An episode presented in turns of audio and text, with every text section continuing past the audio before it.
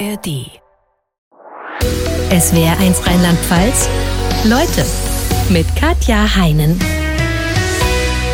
SW1 Leute und ich begrüße ganz herzlich Dr. Engin Osmanoglu. Herzlich willkommen. Vielen Dank für die Einladung. Ich freue mich, dass ich hier sein darf. Herr Osmanoglu, Sie sind Chefarzt der Klinik der Inneren Medizin und Kardiologie der Mio-Klinik Berlin, seit 2014 auch ärztlicher Direktor. Und Sie haben gesagt, mit zwölf wollten Sie schon Arzt werden. Wie kam das? Das Besondere daran war, den Menschen helfen zu können. Das war auch ein bisschen die persönliche Erfahrung zu sehen, auch die, meine persönliche Familiengeschichte, wenn man Menschen hatte, wo meine Eltern kamen aus Griechenland, wenn es keine Ärzte gab, was das für die Menschen bedeutete und wie wertvoll das war, einen Arzt zu kannten, zumindest einen in der Familie zu haben. Und dieses Gefühl helfen zu können und auch die Begeisterung für die Biologie und Medizin war schon früh sehr groß. Und hat sich bis heute gehalten oder sind Sie frustriert, weil das Gesundheitssystem frustriert ja durchaus viele Ihrer Kollegen? Es ist so, wie wenn man Kinder hat. Von dem ersten Tag an ist man schockverliebt und so ist es auch mit der Medizin. Die Liebe hat nie nachgelassen und äh, festigt sich immer weiter. Aktuell haben Sie ein Buch geschrieben mit dem Titel 120 Jahre gesund, das richtige Körpergewicht als Schlüssel zu einem langen Leben. Jetzt ist ja heute der erste Sonntag der Fastenzeit. Wenn jemand sagt, ich faste jetzt für die nächsten Wochen, sei es aus religiösen Gründen oder eben um ein paar Pfunde abzunehmen, wie glücklich macht Sie das als Arzt? Fasten ist prinzipiell etwas Gesundes. Alles sollte natürlich im Rahmen gehalten werden. Fasten gibt es unterschiedliche Methoden. Das, was sich, glaube ich, ganz gut umsetzen lässt im Alltag, was auch gut erforscht ist, dieses intermittierende Fasten, dass Menschen beispielsweise das Frühstück ausfallen lassen und das Abendbrot nicht allzu spät zu sich nehmen, dann haben die mitunter bis zu 16 Stunden eine Fastenperiode. Und das ist das Besondere daran. Diese Fastenperiode, die wir täglich einpflegen können, führt dazu, dass Reparaturmechanismen im Körper gestartet werden. Es gibt ein bisschen Stress, wenn Sie fasten und der Körper muss dann tatsächlich Reparaturprozesse starten und das machen wir uns zunutze und damit reduzieren Sie auch Kalorien und das scheint diesen positiven Effekt mit zu unterstützen. Also Sie würden den Leuten jetzt eher den Tipp geben, statt in der Fastenzeit auf äh, ja, ein Lebensmittel wie Alkohol oder Schokolade zu verzichten, lieber mal so intermittierendes Fasten machen ich kenne viele, die gerne fasten, denen das gut tut, die das dann auch bis Ostern mal durchziehen. Das hilft denen auch, glaube ich, ganz gut. Aber am Ende muss man dann einen Weg finden, dass man sich wohlfühlt dabei. Und dieses Fasten, klar, Alkohol mal zu reduzieren. Alkohol ist ein Zucker. In Maßen ist es wahrscheinlich unbedenklich, aber wenn das Maß überschritten wird, kann es doch Schwierigkeiten machen, weil Alkohol tatsächlich den Fettabbau hemmt. Es ist ein Zucker, es zieht den Insulinpegel dann wieder mit hoch und macht wieder Hunger. Also es kann so ein paar Schwierigkeiten mit sich bringen. Welche Krankheiten nehmen denn deutlich zu, wenn wir zu viele Pfunde auf die Waage bringen? Ganz ähm, eindeutig zu sagen, tatsächlich äh, Diabetes und Bluthochdruck, das sind so die wie so apokalyptische Reiter, mit denen wir zu tun haben. Und zwei Drittel der Menschen sind übergewichtig, ein Viertel adipös. Und viele der Menschen, die mit Übergewicht zu tun haben, haben entweder schon manifesten Diabetes oder aber eine Vorstufe davon. Da sprechen wir dann von einer gestörten Glukosetoleranz. Und wer das hat, äh, verkürzt nachweislich sein Leben, hat ein erhöhtes Risiko für einen Herzinfarkt, für einen Schlaganfall und leider auch für viele Krebserkrankungen. Wenn wir von zu vielen Pfunden sprechen, wie viel ist zu viel? Halten wir uns da am besten an die WHO-Definition. Adipositas Grad 1 wäre ein Body Mass Index von 30. Das hat die WHO so definiert. Und wer ein Body Mass Index größer 30 hat, hat ein signifikant erhöhtes Risiko für Brustkrebs, Darmkrebs, Speiseröhrenkrebs. Es gibt 18 Arten von Krebs, die wir aufzählen könnten. Leider auch für Bluthochdruck, Diabetes und damit auch eine Demenzerkrankung. Was ist ein Body Mass Index 30? Was müssen wir uns vorstellen? Wenn wir 1,75 groß sind und 100 Kilo wiegen, sind wir bei einem Body Mass Index von 33. Das wäre Adipositas Grad 1. Selbst bei 90 Kilo gelten wir dann als ähm, adipös und bei 85 Kilo wären wir schon übergewichtig. Das mhm. geht schnell. Und ist nur adipös gefährlich oder auch schon ich sage jetzt mal normal übergewichtig, also einfach normal, ein paar Pfunde zu viel. Es fängt an, ab einem Body Mass Index von 27 scheint die Kurve zu kippen. Menschen mit einem BMI größer 27 plus weiteren Risikofaktoren scheinen da tatsächlich auch schon gesundheitliche Nachteile ähm, zu bekommen. Und Body Mass Index 27, wenn wir so 1,75 groß sind und da so bei 80, 85 Kilo dran sind, dann geht das schon in diese Richtung. Am Ende geht es darum, dass man nicht nur sagt, da ist jemand übergewichtig, sondern da ist die Frage, wo ist das Bauchfett? Handelt es sich dabei um Bauchfett oder ist es nur um Unterhautfettgewebe gelagert? Und da stellen wir uns Folgendes vor. Normalerweise speichert der Körper Fett in der Unterhaut. Ja, vom Kopf bis Fuß kann es das speichern. In dem Moment, wo der Körper anfängt, das überschüssige Fett, was es nicht mehr im Unterhautfettgewebe speichern kann, zwischen den Organen im Bauchfett zu speichern, dann wird es gefährlich, weil dieses Bauchfett ist nicht nur ein Speicherorgan, sondern es produziert selber Hormone. Hormone, die wir die wieder Hunger und Sättigung äh, ungünstig beeinflussen, die Krebszellen provozieren, Interleukine produzieren und tatsächlich auch äh, Mediatoren vermitteln, die wieder Bluthochdruck triggern.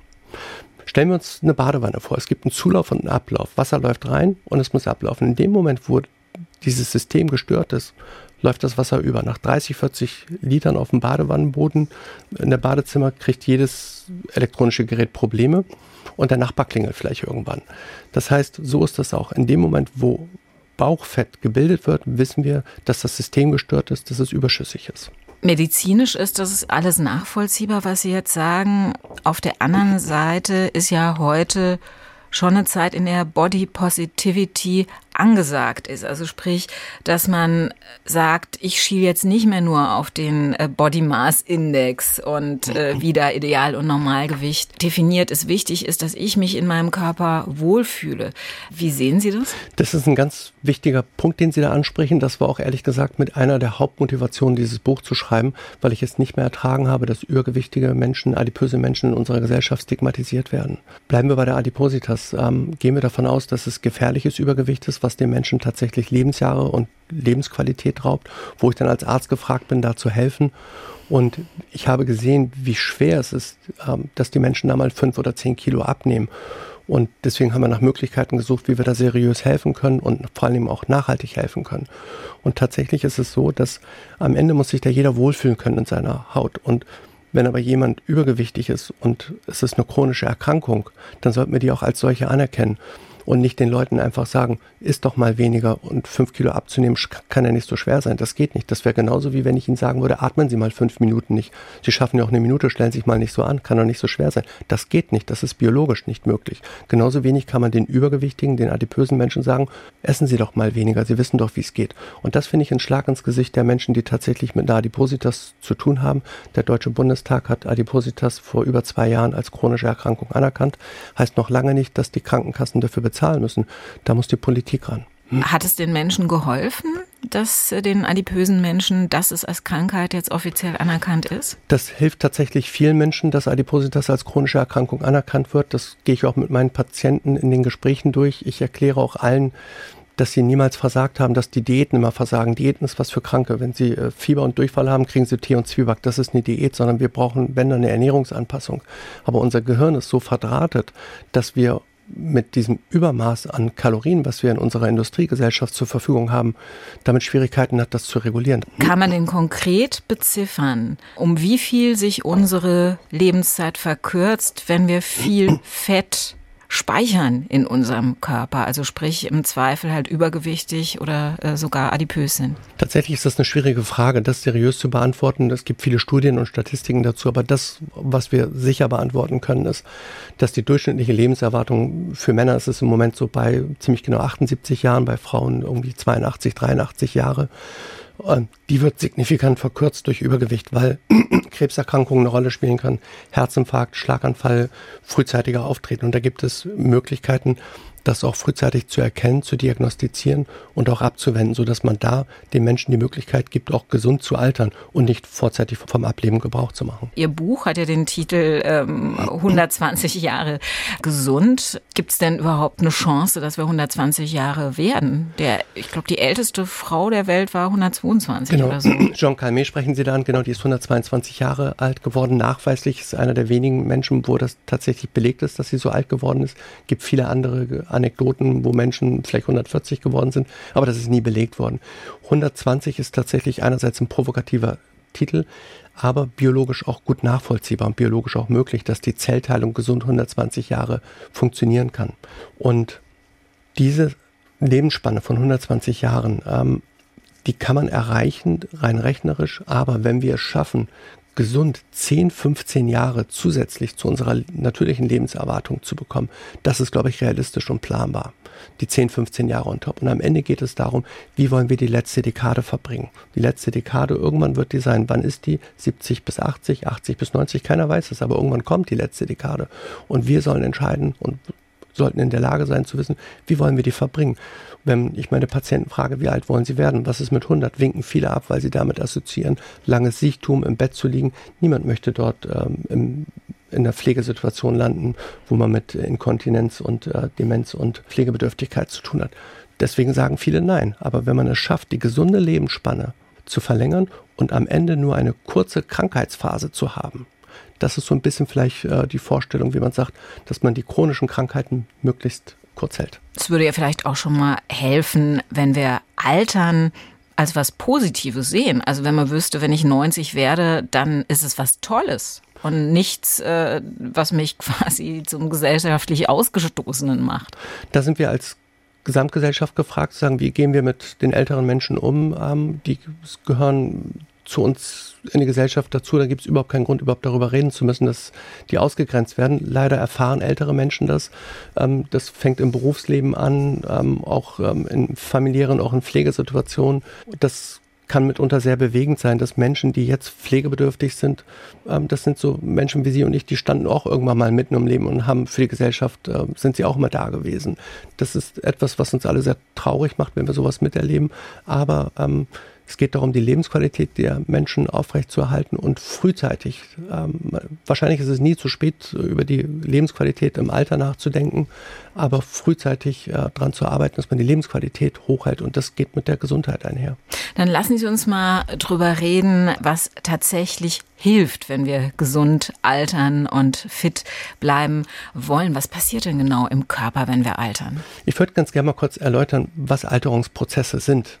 Es gibt im Wesentlichen drei Alterungsprozesse. Ähm, das eine ist die Oxidation. Nehmen wir einen Apfel, schneiden den auf, lassen den in der Küche liegen, der wird nach zwei Stunden braun. Das ist Oxidation. Das gleiche passiert mit dem Cholesterin an der Innenschicht der Arterien. Das oxidiert und der Körper will dieses oxidierte Cholesterin loswerden, schafft es aber nicht, ruft die Entzündungszellen auf den Plan und versucht es abzubauen. Das nennen wir Inflammation. Und diese entzündeten Plaques stören die Innenschicht der Arterien, die schädigen die und damit steigt das Risiko für Herzinfarkt und Schlaganfall und es entsteht eine Arterienverkalkung. Der dritte wesentliche Prozess ist die Verzuckerung. Wir nennen das Glykosylierung. Gehen Sie mit Kindern auf den Jahrmarkt, kaufen denen eine Zuckerwatte. Sie wissen, wie klebrig das Zeugs ist. Und mit dem Übergewicht steigt bei vielen Menschen der Zuckerwert, weil der Insulinpegel steigt und die Insulinresistenz steigt. Das heißt, dann haben wir im Wesentlichen drei Alterungsprozesse. Das ist die Oxidation, das ist die Inflammation, das ist die Glykosylierung. Und das sind Ansatzpunkte, wo wir tatsächlich medizinisch auch seriös uns andocken können und sagen, das können wir reduzieren. Und wenn wir das reduzieren, verlängern wir nachweislich auch ähm, unsere Lebenszeit. Wichtig ist ja, glaube ich, äh, sind ja auch die Telomere. Können Sie mal kurz erklären, was das ist? Telomere sind die Endkappen der Chromosomen. Stellen wir uns das folgendermaßen vor. Nehmen Sie einen Schnürsenkel und die Endkappen dieser Schnürsenkel, diese Plastikhülsen, die nennen wir Pinken. Und wenn, die können ausfransen und irgendwann kaputt gehen und einreißen, wenn sie zu beschädigt sind.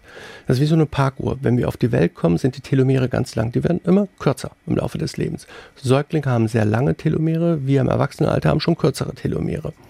Und Telomere stellen wir uns eine zerkratzte DVD vor, die ist irgendwann nicht mehr lesbar. Oder wir ähm, in unserem Alter kennen alle noch einen Kopierer, wenn man eine DIN A4-Seite kopiert und die raufgelegt hat und die letzte Zeile nicht lesbar war, weil wir das schief raufgelegt haben. Dann kopieren sie es noch zehnmal, dann sind vielleicht die letzten ein, zwei Zeilen gar nicht mehr lesbar. Irgendwie verstehen wir den Text. So ist das auch mit Kopierfehlern in der DNA. Wenn die Telomere nicht mehr richtig funktionieren, die Schutzkappen auf abgehoben sind, dann entstehen Kopierfehler. Deswegen kriegen Menschen zum Beispiel ähm, im Alter irgendwann äh, an, an einer Warze auf einmal ein Barthaar, wo ich sage, Mensch, was hat das Barthaar da jetzt zu tun? Wo kommt das auf einmal her? Das sind so Kopierfehler, ja, wo man sagt, ähm, das sind so Alterungsprozesse. Und das haben wir mittlerweile erkannt. 2009 hat Elizabeth Hackburn mit ihrem Team zu Recht, wie ich finde, den Nobelpreis für die Entschlüsselung der Telomerfunktionen bekommen.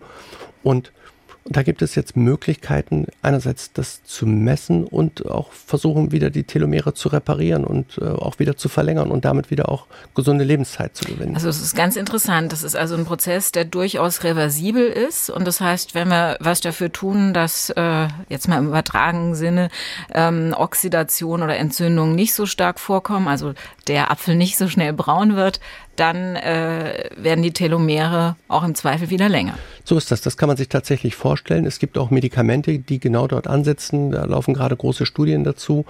Ähm, diese Studien sind naturgemäß, ähm, werden Jahre, Jahrzehnte dauern. Wenn man sagt, Metformin ist beispielsweise ein Präparat, was seit Jahren und Jahrzehnten bei Diabetikern äh, angewendet wird. Metformin ist sehr gut erforscht, ist ein sehr sicheres Präparat, ist zugelassen zur Diabetesbehandlung und irgendwann hat man festgestellt, dass die Diabetiker, die das nehmen, länger leben und weniger Krebserkrankungen haben als die Menschen, die das nicht nehmen. Das ging so ein bisschen als Diabetesparadoxon in die Literatur ein. Normalerweise sind die Diabetiker immer die Schwerkranken, die vorher sterben. Und da kam man dem auf die Schlüsse, dass es wohl ähm, das Metformin ist. Und Metformin wird jetzt off-label ähm, auch verwendet, um die Telomere zu verlängern. Da gibt es tierexperimentelle Daten dazu, die das eindeutig belegen. Bei Menschen glaubt man ein bisschen dran, aber es gibt Studien, die da laufen. Tame On heißt eine, die wird Jahre dauern. Und ähm, da es sehr sicher ist und die Spielregeln dazu beachten kann, kann man sich überlegen, ob man da bereit ist, da diesen Weg mitzugehen oder nicht. Das ist aber ja ein Diabetesmedikament, das heißt, ähm, es ist verschreibungspflichtig. Das heißt, wenn ich nicht Diabetes habe und kein Arzt bin, der mir das selber verschreiben kann, komme ich da gar nicht ran. Ne? Das ist richtig. Ähm, das muss man dann mit dem Arzt des Vertrauens, mit dem Hausarzt offen besprechen. Zur Not müsste man dann sagen, es ist off-label, also dann bitte Privatrezept, dann muss man das selber zahlen. Metformin ist ähm, überhaupt nicht kostenintensiv, da kostet eine Halbjahrespackung keine 20 Euro, glaube ich.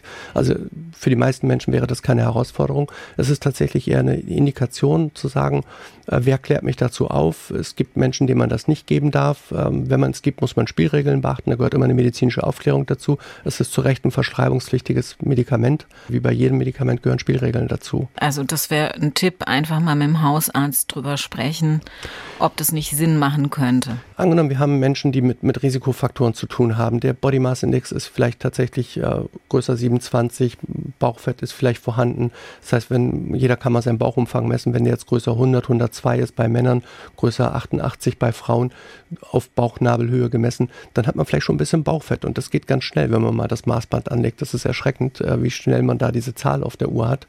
Und wenn man da mit dem Hausarzt spricht und sagt, messen Sie doch bitte mal meinen nüchtern Glukosewert oder diesen HOMA-Index, das sind so Parameter, die der Hausarzt einfach messen kann, oder den HbA1c-Wert, das ist ein Langzeitzuckerwert. Die Dunkelziffer, das wissen wir, ist sehr hoch von Diabetikern und Menschen mit der Vorstufe davon. Warum soll ich erst warten, bis jemand Diabetiker ist? Die Definition für Diabetes hat die WHO bei einem Zuckerwert von 6,5, HbA1c 6,5 festgelegt. Das heißt, wenn ich formal mit 6,4 da bin, ganz kurz davor stehe, dann wäre ich nicht Diabetiker. Dann wäre es für mich als Arzt nicht vertretbar zu warten, bis derjenige Diabetiker ist, um ihn dann zu behandeln und sagen, okay, was können wir schon vorher machen? Mhm. Und nicht erst warten, bis erst was passiert ist. Das ist so ein pathologisches Lernen, was wir haben. Erst muss immer was passiert sein. Ich sage, nein, welche Möglichkeiten haben wir im Bereich der Prävention vorher schon ranzugehen? Und Diabetes kommt bei niemandem über Nacht. Jetzt gibt es ja vielleicht auch andere Dinge als Medikamente, um äh, was für sich zu tun und um vielleicht einen Diabetes äh, zu verhindern. Wie viel hilft zum Beispiel Bewegung? Tatsächlich einer der wichtigsten Pfeiler an der Diabetestherapie und der Vermeidung ist Bewegung, was Sie ansprechen. Bewegung, weil Sie damit eindeutig die Insulinresistenz reduzieren. Und das ist ein Haupt Thema und Hauptproblem der, des Zuckerstoffwechsels. Das heißt, die Insulinresistenz, das heißt, der Körper produziert Insulin, aber die Muskeln können es nicht mehr aufnehmen. Die werden taub dafür, die sind abgestumpft. Das hat mit, es ist ein komplexer biologischer Vorgang, aber das ist das, was man sich merken kann. Deswegen schaffen ja viele Menschen durch Bewegung und Gewichtsreduktion auch wieder so weit ähm, ihren Zucker zurückzufahren, dass sie keine Medikamente mehr nehmen müssen die Diagnose Diabetes muss nicht für immer gesetzt sein. Sie wird immer ein Leben lang bleiben. Wenn man einmal Diabetiker war, weiß man, okay, das wird wohl immer wieder ein Diabetiker ähm, sein, aber man kann die Stoffwechsellage so in den Griff kriegen, als ob man nicht Diabetiker wäre. Sei es medikamentös, durch Ernährung oder durch Bewegung. Und tatsächlich einer der wichtigsten Faktoren, auch Diabetes und viele andere Erkrankungen zu vermeiden, ist ein gesunder Schlaf. Das ist etwas, was noch völlig unterdiagnostiziert ist. Mhm. Okay. Ähm, ab wann, wenn man Schlafstörungen hat, ab wann sollte man zum Arzt gehen? Wenn man es nicht schafft, sechs Stunden durchzuschlafen, dann sollte man äh, tatsächlich einmal mit dem Hausarzt darüber sprechen. Am Ende ist immer die Frage, wen habe ich vor mir? Ist es ein, ein Mann, der in einem Alter ist, wo vielleicht die Prostata vergrößert sein könnte und er sagt, ich muss dreimal aufstehen, weil ich Wasser lassen muss, dann ist es wahrscheinlich ein anderes Problem. Dann kann der Urologe vielleicht helfen. Ist es jemand, der vielleicht Schlafstörungen hat und gar nicht in den Schlaf findet? Ist es jemand, der viel grübelt? Ähm, ist es vielleicht eine Frau in den Wechseljahren, die einen Progesteronmangel hat, einen Östrogenmangel hat und dadurch vielleicht Schlafstörungen bekommt? Zumindest sollte man das einmal geprüft haben. Da ist immer ganz wichtig, wen habe ich vor mir? Habe ich einen 20-Jährigen vor mir, der die ganze Nacht irgendwie Netflix äh, schaut und nicht mehr in den Schlaf findet und sein Melatoninstoffwechsel da durcheinander geraten ist? Das muss man individuell klären. Aber ich denke, als Grundregel darf man sich merken, wenn man dauerhaft weniger als sechs Stunden schläft, steigt das Risiko signifikant für Übergewicht, für eine Demenzerkrankung später, für Diabetes und tatsächlich äh, ist Demenz assoziiert mit Schlafstörungen. Margaret Thatcher, Ronald Reagan, die haben sich alle damit gerühmt, wenig geschlafen zu haben. Die behaupteten, vier, fünf Stunden zu schlafen. Wir äh, definieren in unserer Leistungsgesellschaft wenig Schlaf mit viel Leistung. Das mag in Ordnung sein sowohl Margaret Thatcher als auch Ronald Reagan sind elendig an der Demenz eingegangen. Wobei das mit Sicherheit auch viele tun, die genug geschlafen haben. Ne? Das stimmt, das stimmt, aber das ist nachweislich äh, ein Risikofaktor. Schlafmangel erhöht das Risiko.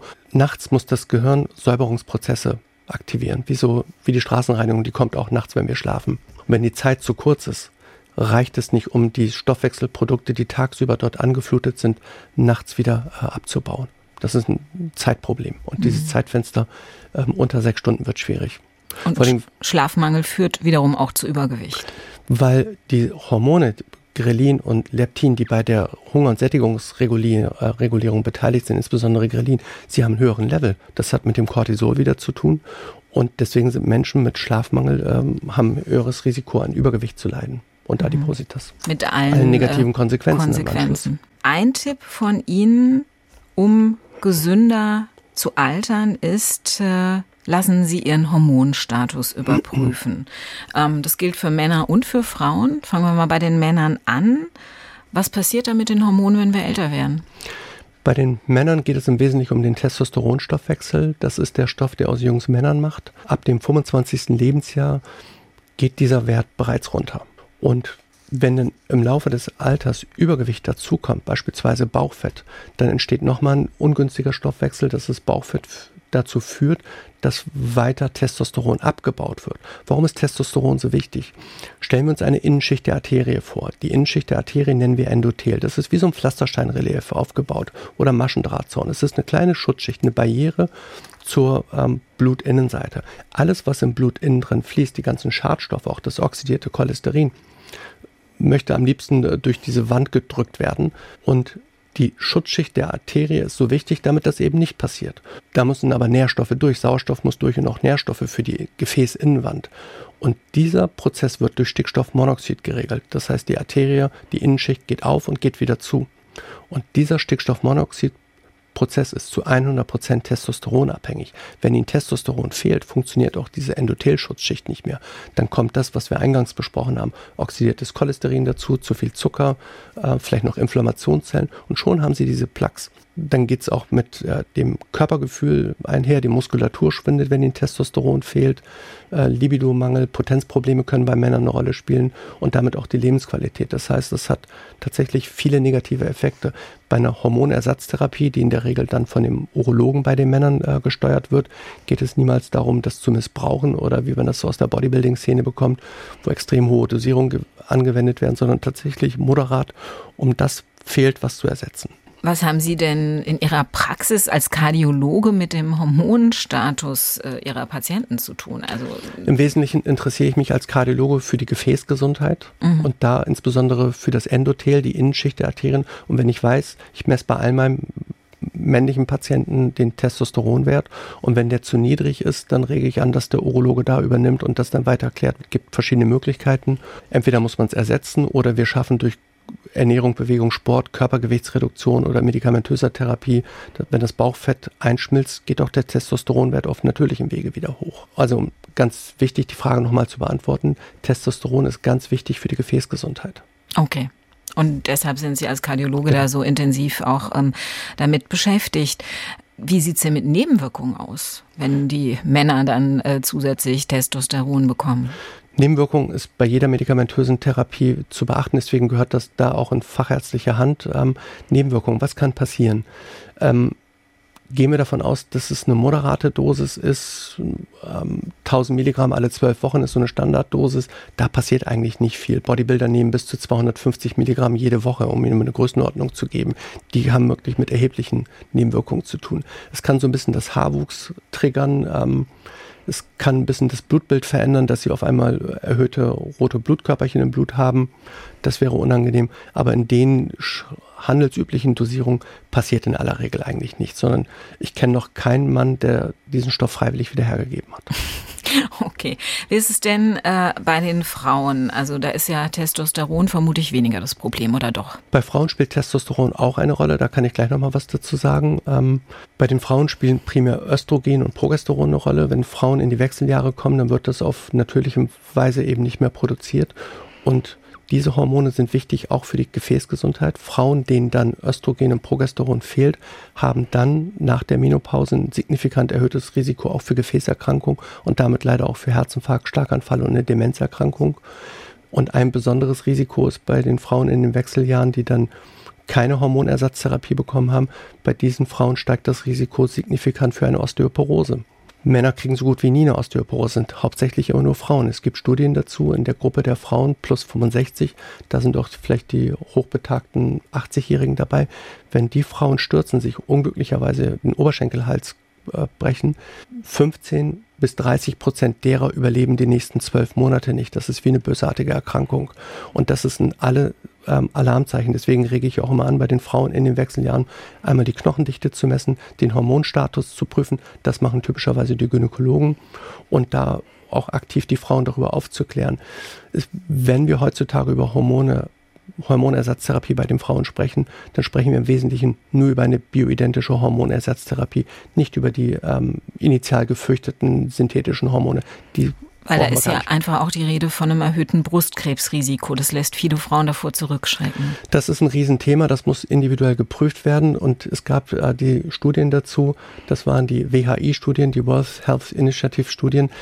Tatsächlich muss man da sagen, die Daten sind sehr schwer zu interpretieren und die sind auch tatsächlich auch missverstanden worden. Was war passiert? Sie haben 1000 Frauen gehabt, die eine Hormonersatztherapie, damals das synthetische Hormon und 1000 Frauen Placebo.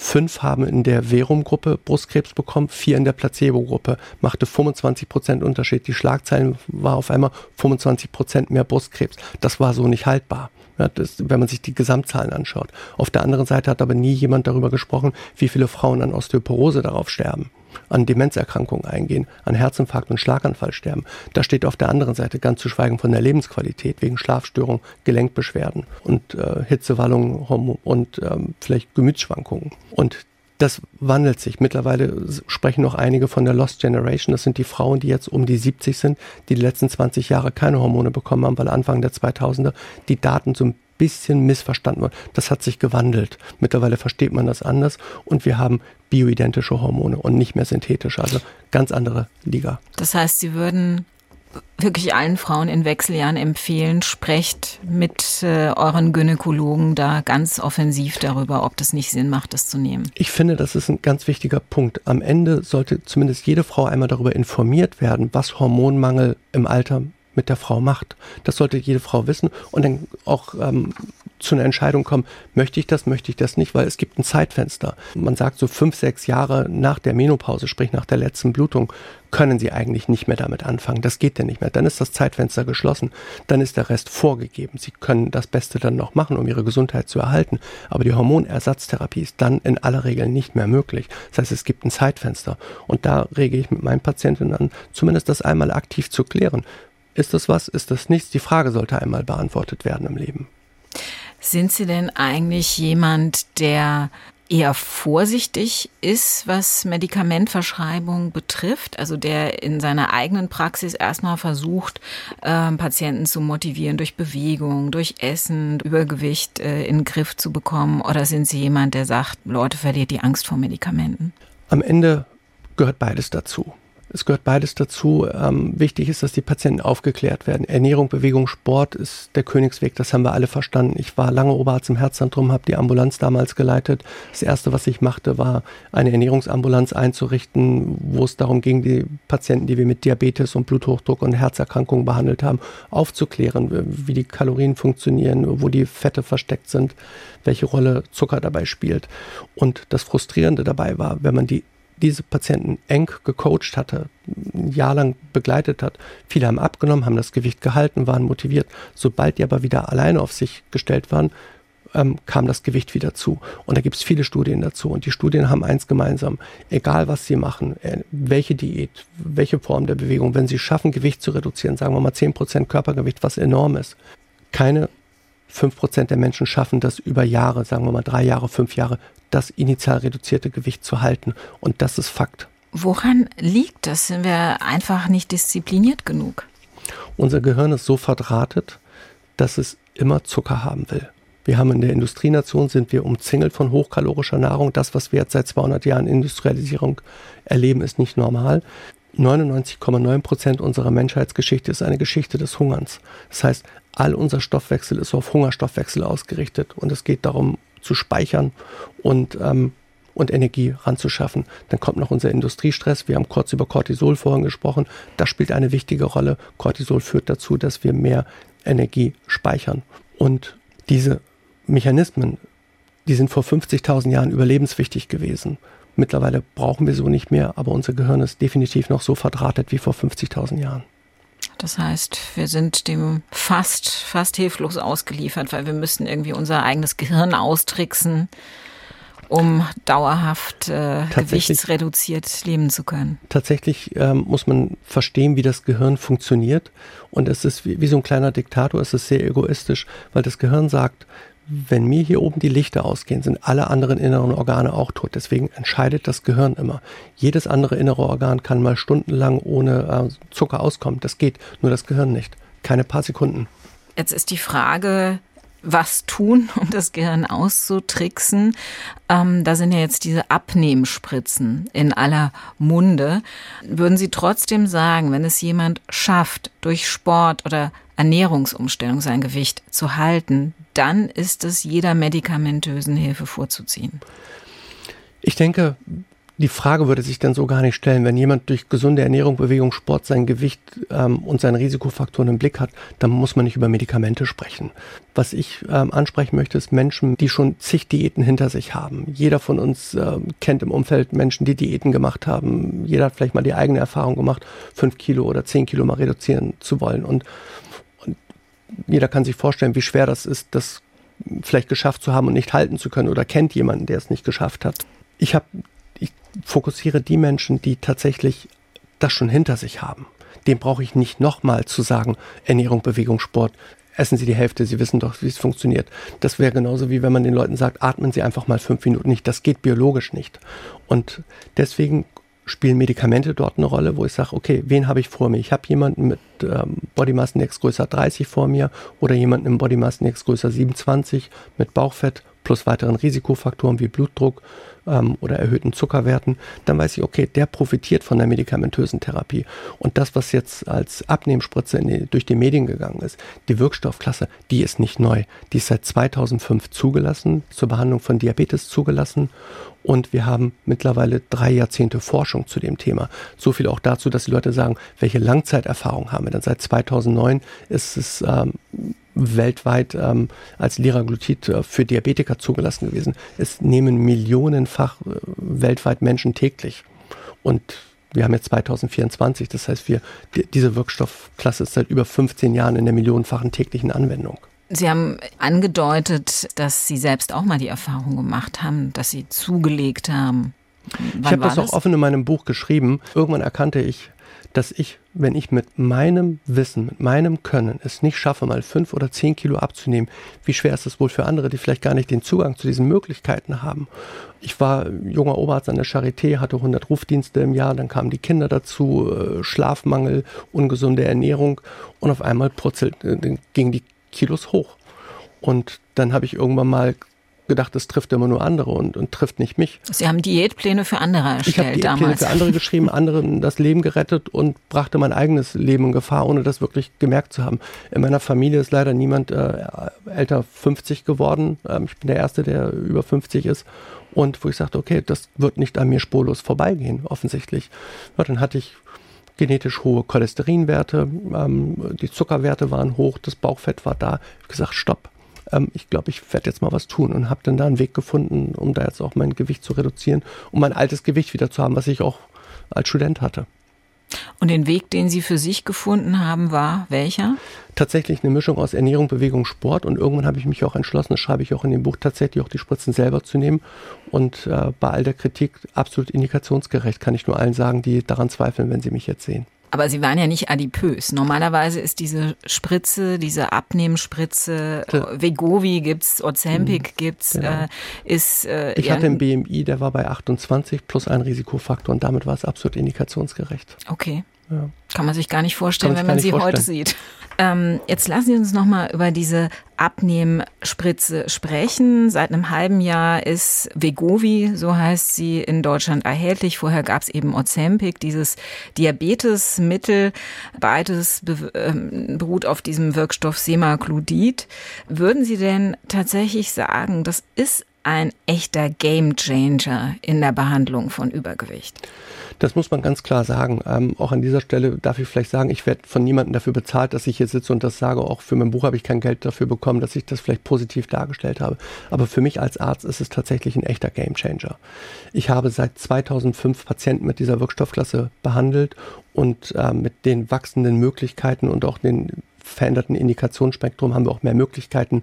Ich habe mittlerweile auch äh, Kinder ab zwölf Jahren damit behandelt. Den jüngsten, den ich behandle, der ist jetzt 14, 15 Jahre alt, mit klarer Indikation in Zusammenarbeit mit den Eltern und dem Kinderarzt natürlich. Warum ist das ein Gamechanger? Sie haben nichts in der Medizin gehabt, was in den letzten Jahren, Jahrzehnten zugelassen war und nachhaltig dem Menschen mit Adipositas geholfen hat. Es gab Medikamente auf dem Markt, die sind zu Recht alle wieder vom Markt, weil die fürchterliche Nebenwirkungen hatten mit Lungenhochdruck, mit Suizidfällen. Ähm, das das war nichts für Medizin. Also das, der Preis war zu hoch, den Menschen dafür zahlen mussten. Wir haben zum ersten Mal ein sicheres Präparat zur Hand, was indikationsgerecht gegeben werden kann, was den Menschen hilft. Es hilft bei 95 Prozent der Menschen auf Anhieb, die 10 bis 15 Prozent des Körpergewichts in circa 20 Wochen reduzieren und das ist enorm. Und es ist wie eine, da es eine chronische Erkrankung ist, muss man den meisten Menschen auch sagen, wahrscheinlich brauchen sie es dauerhaft. Am Ende ist die Frage, wen habe ich vor mir? Ist es ein 20-Jähriger, der jetzt mal geschafft hat, von seiner Adipositas runterzukommen? Der schafft vielleicht nochmal einen Weg, findet eine Exit-Strategie, auch ein Leben ohne Spritzen zu leben. Habe ich hier jemanden in unserem Alter mit Risikofaktoren, wo ich sage, naja, der nimmt es und lebt damit länger, weil es die Gefäße schützt. Das sind noch andere zusätzliche Effekte, die diese Spritzen mit sich bringen. Das ist aber ein anderes Thema. Mhm. Wenn wir schaffen, das Gewicht zu reduzieren, haben wir eh schon viel gewonnen. Aber es gibt nicht die Chance, dass die Leute das dann wieder irgendwann absetzen, weil nach den Studien, die ich kenne, tritt dann so wie wenn wir eine Diät machen, der Jojo-Effekt ein und es äh, geht genauso wieder hoch, wenn ich die Spritzen weglasse wie vorher. Das ist tatsächlich so. Jojo-Effekt gibt es dort auch. Das, diese, dieser Jojo-Effekt hat nichts mit der Spritze an sich zu tun, sondern Jojo-Effekt hat was mit dem Gehirn zu tun. Das Gehirn will immer das höchste Gewicht, was es jemals hatte, wieder haben. Das ist ein biologisches Grundgesetz. Wie geht man nach so einer erfolgreichen Gewichtsreduktion um? Es gibt meiner Erfahrung nach zwei Gruppen. Es gibt einige, die sagen, Doktor, ich habe es jetzt verstanden, ich weiß, wie meine ähm, Ernährung aussehen soll, ich halte mein Gewicht. Das gelingt eher den wenigsten, muss man sagen. Den meisten, die sagen, naja, das ist medizinisch unbedenklich, ich vertrage das, ähm, ich nehme es indikationsgerecht dann weiter, so ist dann auch der Plan, man darf es dann weiter halt äh, geben auch wenn das Gewicht reduziert würde zum Halten.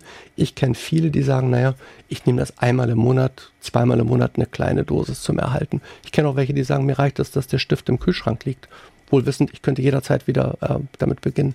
Das gibt Menschen so viel äh, Selbstwertgefühl, dass sie geschafft haben, zwei Kleidergrößen runterzukommen, ähm, dass sie vielleicht Blutdrucktabletten weniger nehmen müssen, dass sie bestimmte Diabetespräparate gar nicht mehr nehmen müssen.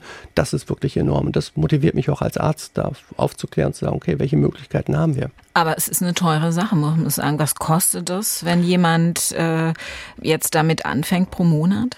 Für Diabetiker wird es von den Kassen bezahlt weil es im Heilmittelkatalog enthalten ist. Ähm, Ozempic kostet im Monat 70 Euro und dann gibt es das, den gleichen Wirkstoff Semaglutid mit einem anderen Handelsnamen, dann heißt es Vigovi und Vigovi hat nur die Indikation abnehmen, ist aber das gleiche Produkt, wenn man so möchte. Mhm. Also, kostet aber deutlich kostet mehr. 170 Euro in der vergleichbaren Dosierung im Monat. Mhm. Kostet mehr und es ist immer eine Selbstzahlerleistung, weil es diesen Paragraphen im Sozialgesetzbuch 5 gibt, sogenannter Lifestyle-Paragraph. Die Krankenkassen dürfen nicht zahlen für Potenzmittel, Haarwuchsmittel, Nikotinentwöhnung und Adipositas. Aber der, ich glaube, die Politik ist dran. Der Bundestag hat es als chronische Erkrankung anerkannt. Ähm, die Gesellschaft muss zahlen, sobald der Diabetiker ist, aber zahlt halt nicht die Vorstufe davon. Jetzt berichten aber ja durchaus immer wieder Patienten, dass wenn sie so ein Mittel nehmen oder wenn sie diese Abnehmspritze nehmen, ja von Übelkeit, von, von äh, Kopfschmerzen, von Magen-Darm-Problemen, also es scheint schon Nebenwirkungen auch wirklich deutliche zu geben. Das ist in der Tat so, deswegen gehört das auch definitiv in ärztliche Hände und niemals äh, in irgendeinen Schwarzmarkt oder sich von irgendwelchen Freunden mal eben ausprobieren. Das bitte definitiv nicht machen, sondern immer mit einem Arzt besprechen. Wie fühlen sie sich, wenn sie zu viel gegessen haben? Übelkeit, Völlegefühl, Sodbrennen, Verstopfung, all dieses kann verstärkt werden, weil diese Wirkstoffklasse, diese GLP-1-Analoga, verlangsamen den Magen-Darm-Trakt. Es wird alles langsamer sein. Und das Sättigungssignal ähm, ist stärker, Hungersignal ist reduziert. Sie essen automatisch weniger und passen sich an. Deswegen gibt es ja auch ein Dosierschema. Ganz wichtig ist, mit der niedrigsten Dosis beginnen, und bei Verträglichkeit erst steigern. In der Regel mit einem erfahrenen Arzt klappt das sehr gut, sodass die Nebenwirkungen kalkulierbar bleiben. Besteht aber nicht die Gefahr, dass, ja, dass es einfach zu einem Lifestyle-Medikament verkommt. Wir kennen das ja schon so ein bisschen aus den USA, wo Elon Musk oder irgendwelche Schauspieler äh, sagen, ja, wir nehmen einfach die Abnehmspritze und haben damit eine super Figur. Ich glaube, tatsächlich ist das ein Riesenthema. Ähm, Lifestyle. Als, als Arzt ist es eigentlich mal, gibt es einen Ethos zu sagen, keine Ferndiagnosen von, von irgendwelchen Promis im Internet stellen. Aber ich glaube, die Personen, die Sie da genannt haben, ich glaube, die haben das indikationsgerecht genommen. Ja, wenn ich mir die Bilder von Elon Musk vorstelle, wie der vorher aussah, der hat das, glaube ich, indikationsgerecht genommen. Genauso auch Oprah Winfrey, die jetzt abgenommen hat, die hat es auch indikationsgerecht genommen. Es gibt auch interessante Statements von ihr, wie sich Menschen, ähm, wie die es nicht geschafft haben, Gewicht zu reduzieren. Aber um die Frage konkret zu beantworten, ja, die Gefahr ist da, dass es zum Lifestyle-Produkt wird, dass diejenigen es nehmen, die vielleicht einfach nur mal fünf Kilo abnehmen müssten, überhaupt äh, gar kein gesundheitliches Problem mit dem Gewicht haben, weil sie sagen, naja, es ist jetzt irgendwie die Strandfigur gefragt für den nächsten Sommer. Die Gefahr ist gegeben. Das hm. ist mit anderen Medikamenten genauso, die missbräuchlich angewendet werden. Aber am Ende sollten wir nicht diese Gefahr, die besteht, tatsächlich zu sehr auch in Verbindung mit den Menschen bringen, die es wirklich indikationsgerecht nehmen. Deswegen ist es Gott sei Dank rezeptpflichtig. Es wird immer ein Arzt sein, der es verschreiben muss und der sollte einen Blick darauf haben, wem er es verschreibt und wem er es nicht verschreibt. Wenn man das nimmt, nimmt man da immer weiter ab? Nee, man nimmt nicht immer weiter ab. Es, es gibt, äh, man schafft 10 bis 15 Prozent Ausgangsgewicht äh, mit den neueren Präparaten. Monjaro, Tirzepatit kommt jetzt, ist jetzt auch zugelassen, auch für äh, Übergewicht und Adipositas. Die haben bis zu 25 Prozent Körpergewichtsreduktion geschafft. Und das ist für uns als Arzt deswegen auch ein Gamechanger. Damit konkurriere ich zum ersten Mal mit einer Magen-OP. Wenn ich schwer übergewichtige Patienten vor mir habe, die ich sonst zur Magen-OP schicken musste, die muss ich wahrscheinlich nicht mehr damit hinschicken. Und vor allen Dingen sind das auch Präparate. Ich habe Patienten, Diabetiker, die fünfmal am Tag Insulin spritzen müssen, weil sie äh, Schwerstdiabetiker sind, fünfmal am Tag Insulin. Und jetzt stellen Sie sich vor, die spritzen nur noch einmal die Woche einmal die Woche und sind keine Diabetiker mehr. Das ist ein Gamechanger für uns. Solange das nicht von den Krankenkassen übernommen wird äh, für Menschen, die äh, ja stark übergewichtig sind, besteht ja schon auch die Gefahr, dass sie dann doppelt äh, gebrandmarkt sind, weil die Dicken, das sind dann die, die sich nicht leisten können. Das ist wirklich eine Herausforderung für uns alle. Ich habe da auch keine gute Lösung, fürchte ich, dafür, wie man den Menschen, äh, die das wirklich bräuchten, tatsächlich äh, das ermöglicht, diese Therapie zu bekommen.